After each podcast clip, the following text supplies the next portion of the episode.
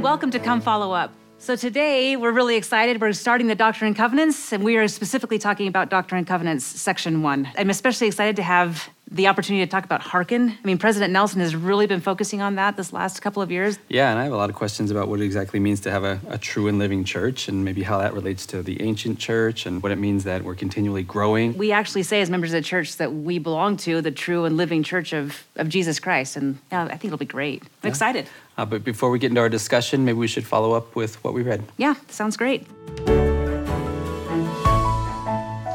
So, we are specifically studying Doctrine and Covenants, section one. In this section, the Lord invites all people to hearken unto his voice, and he warns about the consequences of wickedness. He's also going to call upon the weak to accomplish his purposes. And he's also going to talk about them in a language that they can understand. The Lord commands us to search the commandments and tells us that his word will be fulfilled.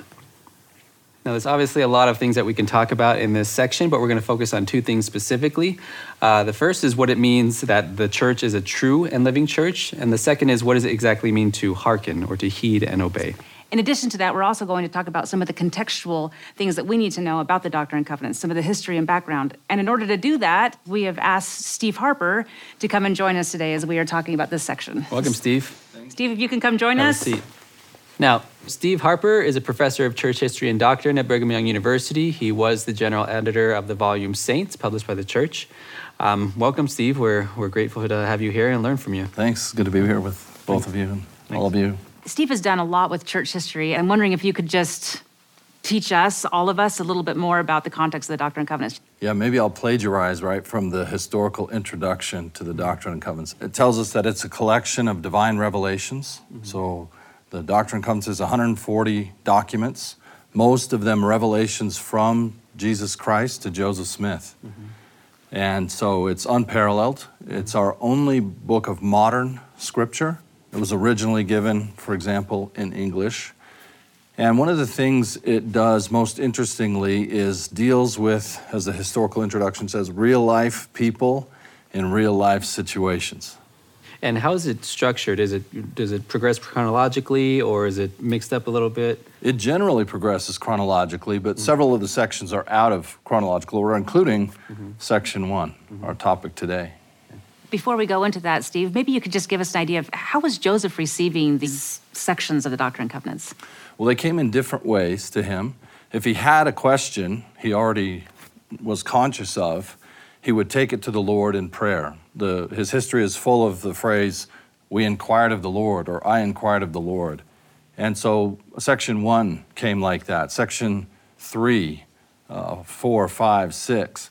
Uh, others came in different ways. Section 27, he didn't have a question. He was going to get sacrament wine, and he didn't know it would be a problem to buy it from people who might not have his best interests at heart. So an angel met him and told him he had a problem and gave him a revelation. Mm-hmm. Sometimes uh, the sections came out of the blue, and most frequently, though, they came because he had a, a problem or a question that needed resolving, and he sought and received revelation. Does anyone have a question that you would like to ask before we get started into this section? Does the Doctrine and Covenants correlate with the Abrahamic covenant and its promises? It sure does. Steve, please go ahead. Yeah. Yeah, uh, section one tells us that one of the major reasons why the Lord gave the covenants, the commandments, the revelations in the book is verse 22 so that mine everlasting covenant might be established, or we might say reestablished. In verse uh, 17, I think it is, he tells us uh, that he spoke to Joseph Smith, he called Joseph Smith and others out of heaven because the covenants had been broken. Uh, and he foresaw great calamities coming upon the earth. So the covenant had to be restored, renewed in the last days. So, in some ways, it has everything to do with restoring the Abrahamic covenant. And I would add on there, it, it required the restoration of the gospel of Jesus Christ through Joseph Smith for the Abrahamic covenant to actually be fulfilled.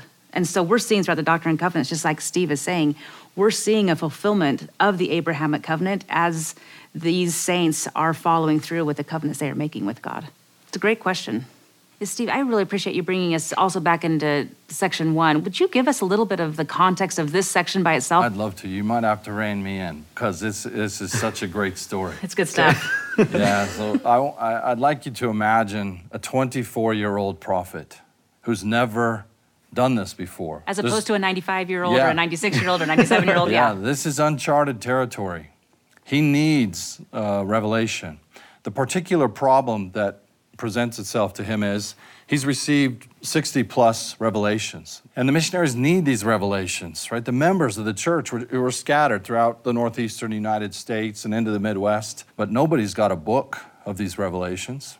So, you know, seems like a no, no-brainer, right? We'll just publish the revelations. Well, we're living in a Protestant dominated country where the Bible is all the Word of God there ever was and ever will need to be. And we've already got ourselves in a little hot water by publishing another testament of Jesus Christ.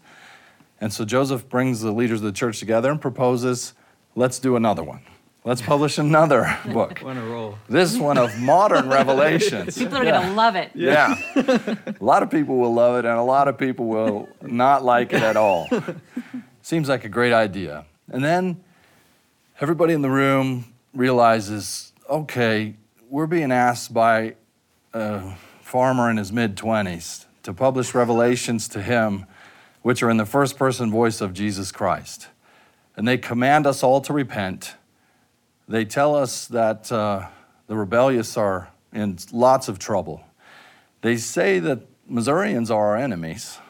Uh, there's a lot of uncomfortable things in there, potentially. Do we really dare do this? And there's a terrific uh, days long council about this.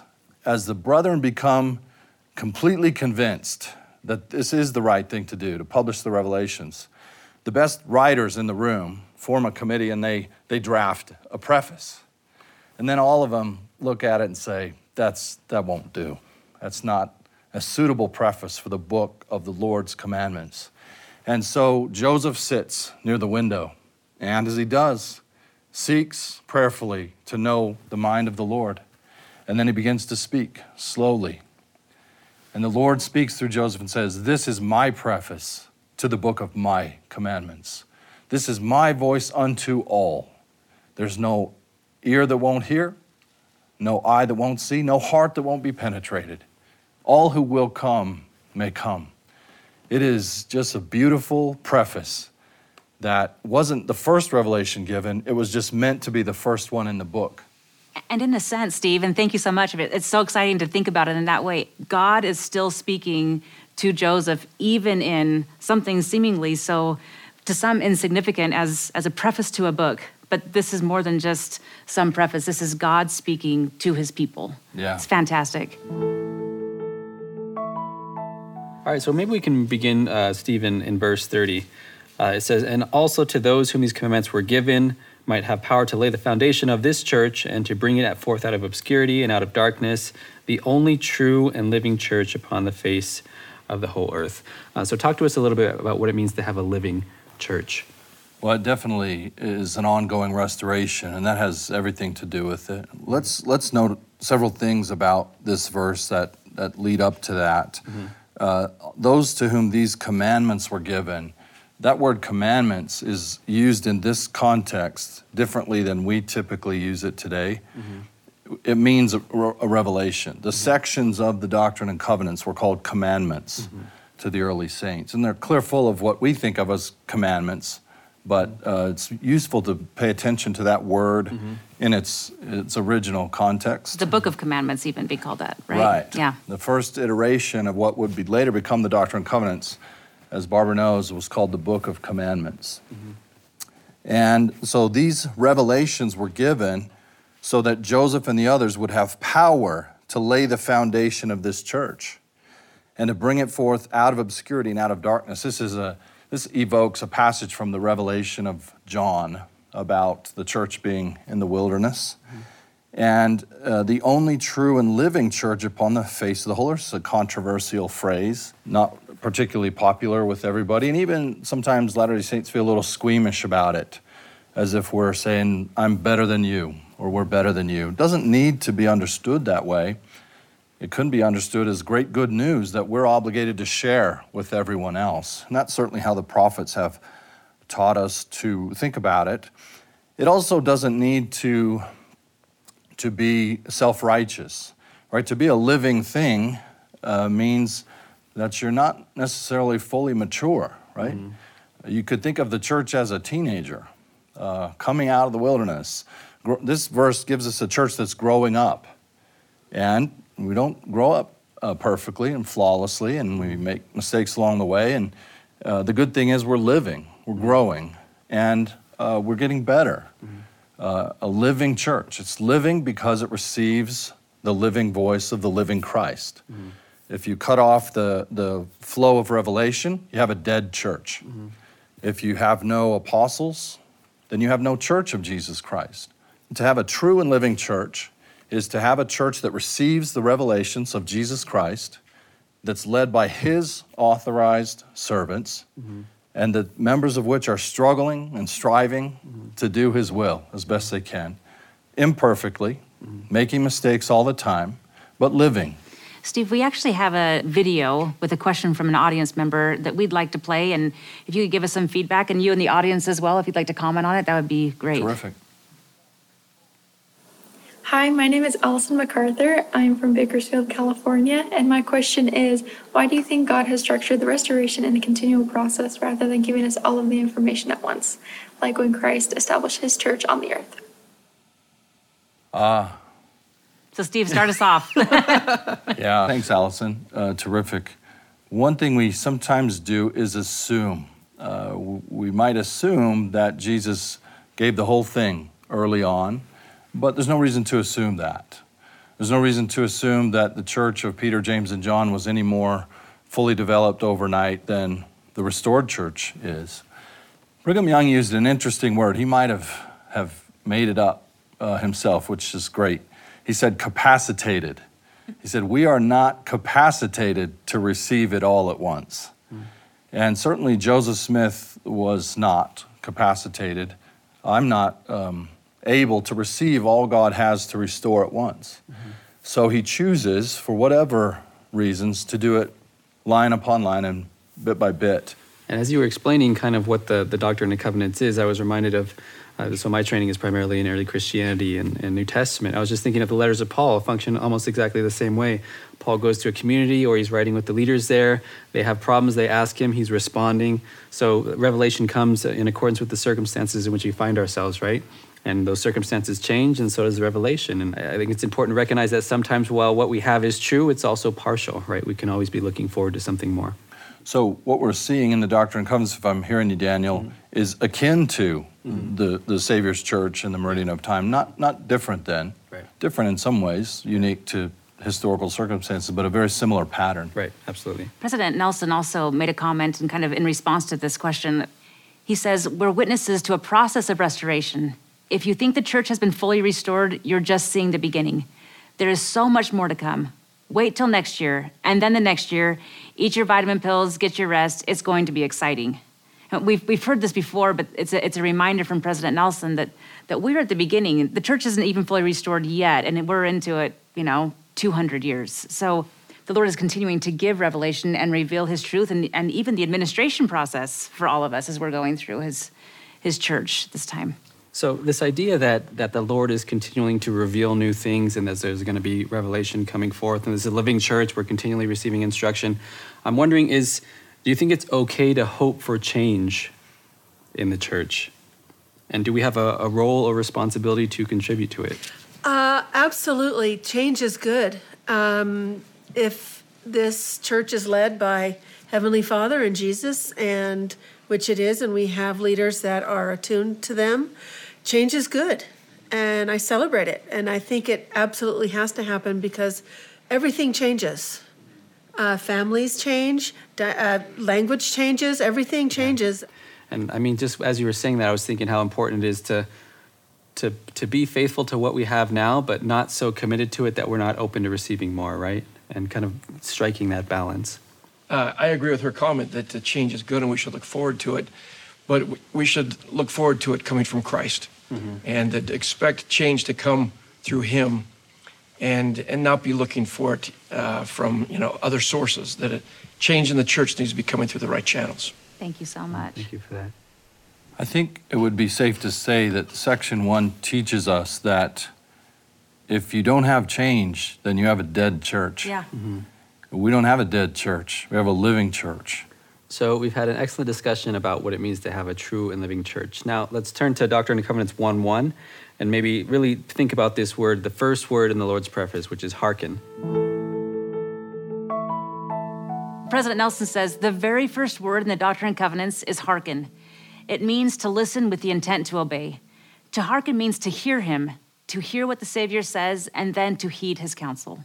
When have you hearkened, according to what, what President Nelson is talking about, when have you heard the voice of the Lord or the voice of the Spirit, and then you obeyed or you or you asked a question with the intent to obey? I'm in school. I usually want like a hundred percent. So on this test, I got four out of six, and I said no, I could do better. So I said a prayer. My teacher let me retake it, and I got six out of six. And I feel like I got six out of six is because I like l- I guess listened to what he said and like you got this, Anthony, and yeah. So not only did you did you pray, Anthony, and say, you know, Heavenly Father, I'd like to get six out of six, but it sounds like you put some effort into it yourself. Yeah. Well, congratulations on that six out of six. I don't know if I ever got a six out of six. Yeah. I know, I know Daniel never has. Nope. Thank you, Anthony, for sharing that. Does somebody else have a have an experience that you'd like to share? I was in seventh grade. I grew up in Ohio, and um, nobody in my school, elementary, junior high, high school, was LDS. I never heard of another individual besides my family. I was a very shy girl, and um, I heard my teacher say, "Now we're going to talk about a radical religious group," and I kind of seized up a little bit. I'm like, "Please, please don't say Mormons." then I heard him mention Joseph Smith, and my heart started pounding. And I actually remember looking up and trying to act like I didn't hear him because the Spirit, in fact, this is one of the things that really strengthened my testimony. It, I did not want to say anything at all, and I wondered why I was feeling what I was feeling so strong. And the Spirit was pounding, just telling me, You need to say something. And I was looking around the room and I was just, No, no, there's nothing wrong if I don't say anything. And the more I resisted, the more I felt just this pounding inside of me. And as he spoke, and he was being kind of arrogant and cocky about Joseph and saying things that weren't true.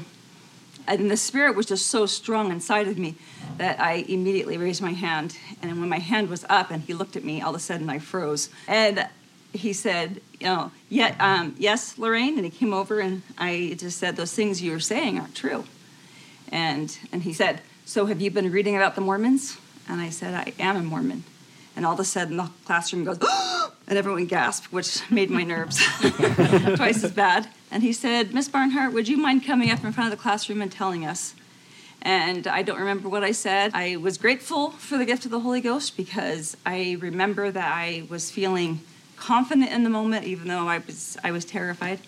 And and I just remember the ending. I turned and looked at him and I said, I know Joseph Smith was a true prophet. And he respectfully looked at me and he said, Thank you, Miss Barnhart. I appreciate you sharing that with me. Thank you so So, much. Thank you for that. And that reminds me of something that's actually in, in D&C 1. So, for example, in verse 19, verse 23, and 24, God describes that he calls upon the weak and simple to accomplish his will. And I'm wondering, Steve, can you talk a little bit about that? Whenever Joseph Smith starts to write a history, which he did a couple of times, mm-hmm. he starts by telling us how awful it's going to sound. Mm-hmm. I never got a chance to go to school very much. Mm-hmm. He's very um, concerned about his literary inadequacies, especially, and, and other weaknesses that he feels he has. And so, certainly, Joseph feels inadequate to the task of being the prophet of the last dispensation. And um, he's surrounded by people who are, in some ways, more talented than him, but none of them have a college education. None of them even have what we would call a high school education today. None of them are r- r- filthy rich. Uh, these people are ordinary, simple people, full of faith, full of faith in the Lord Jesus Christ. And one of the things that we learned then is that the Lord Jesus Christ can make weak things strong. He can take Joseph Smith and turn him into a mighty prophet, a great, the greatest revelator the world has ever seen, uh, because he hearkens. Excellent. We actually have a video, I think, that speaks to this. Hi, I'm Jenna from Kaysville, Utah, and as I was reading, I was wondering how can we hearken to the voice of the Lord when other voices are so much louder? That is such a great question. I don't I don't know about you guys, but there are there is a lot of noise in this world. The Lord is still asking us all to hearken. I mean, you see these first few verses as you start in section one. He's saying, hearken, and then for verily the voice of the Lord is unto all men. And you start seeing the voice of warning. And that is something I think throughout these revelations that the Lord is trying to help us to do, is to learn to recognize his voice. Um, and I also take that as your affliction. So the noise of problems and stress and all these afflictions that I have and, and I know everybody else has. And it's also it, it's those afflictions and being able to go to the Lord and saying, okay, Lord, this is what I'm going through. So I'm going to listen. And then that second part, which I've only learned the past few years, is the intent to obey. So whatever it is that you tell me, whether I, I want that or not, that's what, that's what I'm going to do. Thank you so much. Thank you for that. I have something to share about that. So, in terms of how do we hear the, the voice of the Lord when everything's so noisy, I, quite literally, I, I unplug. I think we all live in a, in a modern age, um, an age of technology. We're always listening to something. We have our, you know, our, our phones or looking at, you know, social media or whatever. Uh, when I was in graduate school, I used to park. Um, I, I, was in it was in North Carolina, and it's it's beautiful there in the spring. There's so many flowers, and there's a garden by my my school. And every day when I would walk through the garden, it'd take me about 10 minutes to get through it, but I would unplug everything and just try to enjoy nature and just try to feel God. Like it, it was, it was, it was super cathartic, and it was like I didn't realize how noisy my life had gotten till I made just deliberate five, ten minutes just to unplug and to feel. In, in fact, President Nelson in April of 2020, and he actually talks about that effort that is required of us. He actually says the following He says, As we seek to be disciples of Jesus Christ, our efforts to hear him need to be ever more intentional. And then he continues, It takes conscious and consistent effort to fill our daily lives with his words, his teachings, and his truths. I appreciate you sharing that, Daniel, because sometimes we just think, you know, why isn't the Lord speaking to me? But a lot of times, at least in my life, uh, He is speaking. I just am not. I'm not listening um, I'm not paying the price. And I think that there is a there is a price to be paid often, not always, but often, for us to be able to hear the Lord's voice. It is easy to recognize that the world is competing against each other to be louder than the other. It, it seems like eh, people think that the louder I am, the more that others will buy into what I have to say. I mean, we see that all over, and especially with technology today. And what I've learned with uh, feelings of the Holy Ghost is it, it doesn't so much come in with the, the voice, but more, more of the feeling. And that feeling is a lot more powerful than, than the voice it, itself. I kind of want to echo what he's saying because we've all been given this great gift of the Comforter to help us filter out the things that are true, that have real meaning, and things that we should hearken on to whether member of the church or not, because I came to the church late in life, but I still had that guidance to filter out things that were untrue or that were harmful and to listen and really pay attention to the things that could help me, help my family get further along in life.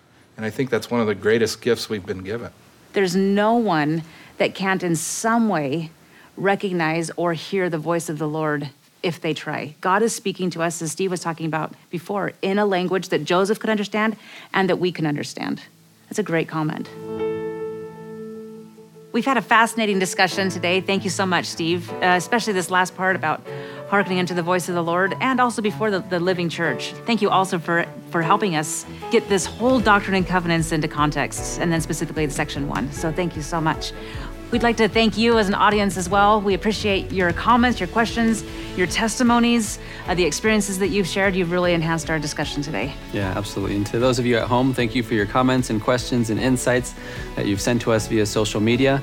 Uh, we'd love to see you in the studio sometime, but if you can't uh, come join us, uh, we hope you'll tune in next week on Come Follow Up. It's going to be a great year. Yep, thanks. Thank you. Come Follow Up is a production of BYU Broadcasting.